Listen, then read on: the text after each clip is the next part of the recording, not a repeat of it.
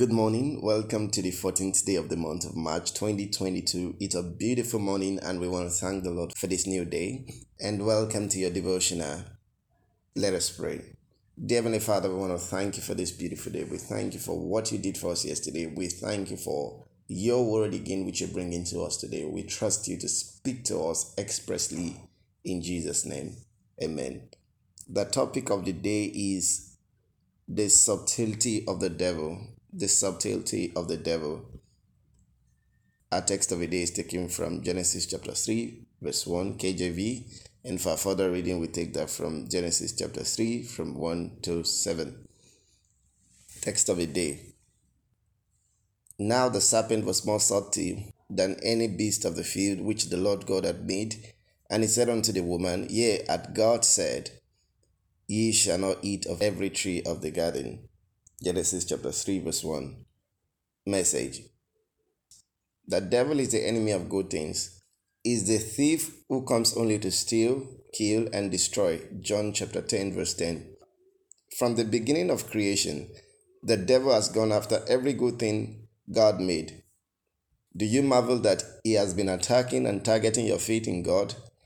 The Bible told us how wickedly he went after the righteous man Job. Thank God who causes us to triumph through Christ Jesus. In our text of the day, there is a revelation that God is bringing to us. It is a warning also to us to be on guard always. We must put all our desires under subjection because the enemy of our souls is watching for ways to bring us down. Did God say, or as God said, was the devil's question to Eve. This is the devil's biggest game plan diluting or watering down the truth of God. He attempts to fault the righteous claims of God. He calls God a liar, whereas he was the original liar and the father of all lies. John chapter 8, verse 44. The Bible says we must be strong in the mighty power of the Lord so that we may be able to stand against the schemes, strategies, deceits, clever tricks of the devil. We must not allow him to trick us. We are to guard ourselves with God's special armor built for our defense. Ephesians chapter 6 from verse 10 to 19. The book of James admonishes us to be on the watch. Clearly, the devil tempts us with what we desire. Once he can deceive us, sin is committed, and we know that the wages of sin for an unrepentant sinner is death. James chapter 1 from verse 14 to 15. Therefore, we must always set our affections on things above and not on things on earth. Colossians chapter 3 verse 2.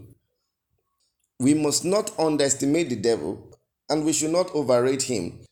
We must ask for wisdom from God to be able to stand firm in the liberty which Christ has given us, not living in sin, but in the simplicity of the truth of the gospel.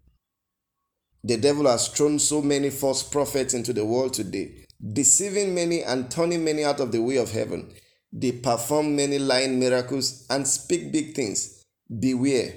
Matthew chapter 24, verse 11 and 24. Truly, we live in perilous times, and Satan is out with full force to destroy the faith of believers. 2 Timothy chapter 3, verse 1, 1 Timothy chapter 4, verse 1 and 2 we must watch and pray.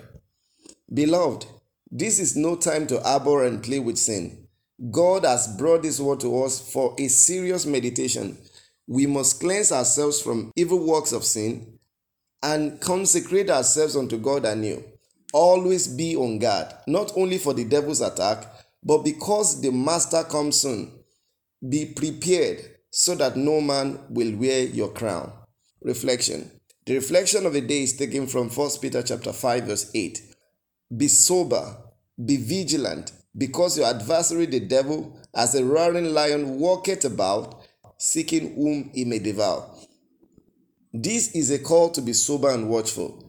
The enemy is always looking for opportunity to strike. Give no room to the devil. Prayer. Father, Please help me to always be on the watch against the devil's tricks. Grant me strength to be an overcomer. May God hear your prayers and grant you the strength to overcome always in Jesus' name. Amen. God bless you and have a great day.